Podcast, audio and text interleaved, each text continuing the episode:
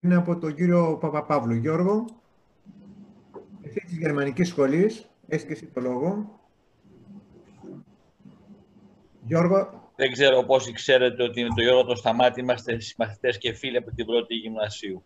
Και παίζετε και ποδόσφαιρο, το ξέρουμε αυτό. Και παίζαμε ποδόσφαιρο και πάμε και στο γήπεδο μαζί λοιπόν. Όλα αυτά τα συμβαίνουν μέχρι σήμερα. Να, να ένα στοιχείο ανορθολογισμού, το γήπεδο. εξαρτάται. Είναι πίστη. Εξαρτάται. Αν, είστε ΑΕΚ, αν είστε ΑΕΚ είναι πίστη, οπότε εντάξει. αν είσαι ΑΕΚ είναι μαζοχισμός.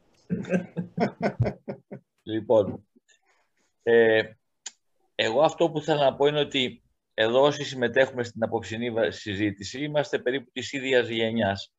Έχουμε παραπλήσιες εμπειρίες, έχουμε ίσως και παραπλήσιες αιμονές, γιατί ε, αυτά που είπε ο Γιώργος για τον τρόπο σκεπτόμαστε, ένα, ως ένα βαθμό είναι ιστορικοί οι λόγοι που συμπεριφέρεται κάποιος με κάποιο τρόπο. Αυτά που έχει ζήσει, αυτά που από την οικογένειά του φέρνει και που αρκετές φορές δεν είναι λογικά. Εγώ η ερώτηση που θέλω να κάνω είναι είτε στο Γιώργο είτε στον ε, Αντώνη τον Ζαΐρη και στους δύο, ε, γιατί έχω το γράψει στο βιβλίο, ίσως έχουν δει και ανάλογες μελέτες. Ε, εγώ έχω μια ελπίδα ότι η νεότερη ελληνική γενιά είναι πιο λογική από εμάς, λιγότερο αιμονική, λιγότερο εντός αγωγικών ιδεολογική με την παράλογη έννοια του όρου.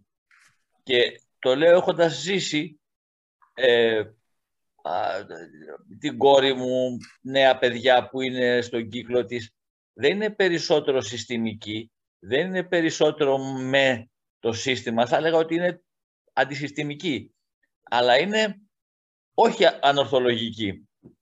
Είναι, είναι, είναι, ε, εμένα μου κάνουν καλή εντύπωση δηλαδή οι σημερινοί νέοι που έχουν τα, τα γνωστά προβλήματα. Και έχω την ελπίδα ότι η νεότερη γενιά θα βγει καλύτερη από εμάς όσον αφορά τον τρόπο του σκέπτεστε. Αλλά αυτό δεν μπορώ να το στηρίξω σε μεγάλο δείγμα. Γι' αυτό και ρωτάω αν υπάρχει κάποια μελέτη που να το επιβεβαιώνει. Θα χαιρόμουν αν υπήρχε. Ευχαριστώ.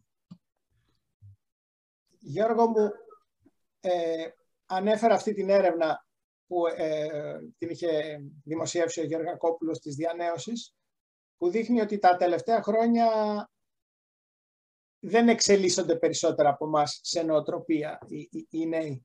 Αυτό, γι' αυτό έβαλα και την παρένθεση από κάτω, το θεωρώ πιθανόν ε, ε, μια συμπτωματική κατάσταση λόγω της μεγάλης κρίσης που περάσαμε και, και λόγω του μεγάλου ποσοστό brain drain, 500.000 νέα παιδιά ουσιαστικά είναι έξω και πολύ ψηλού επίπεδου.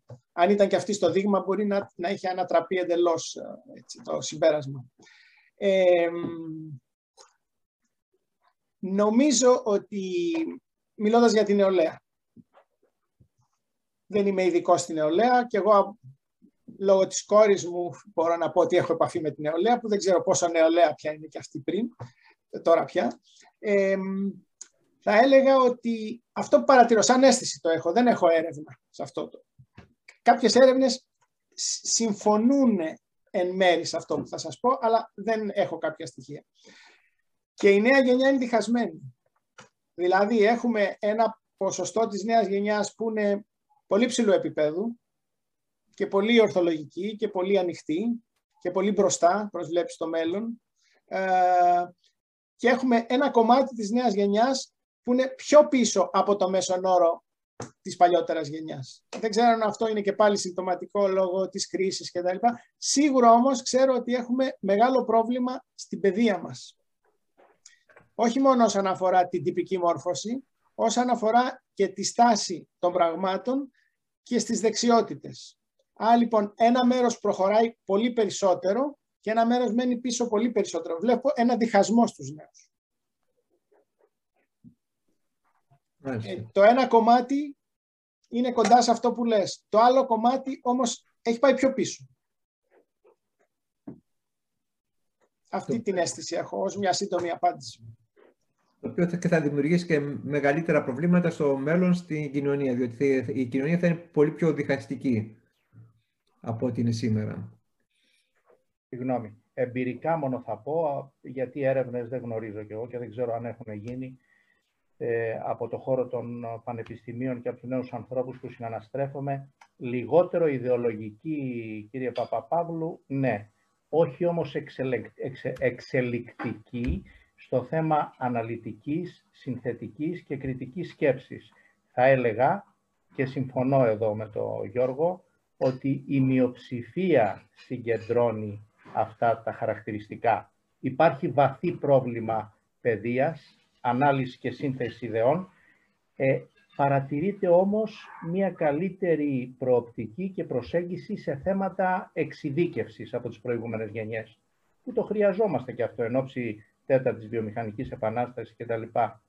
Όμως, ως προς αυτά που αναφέρατε, ε, η άποψή μου δεν είναι ε, ενθαρρυντική. Μάλιστα.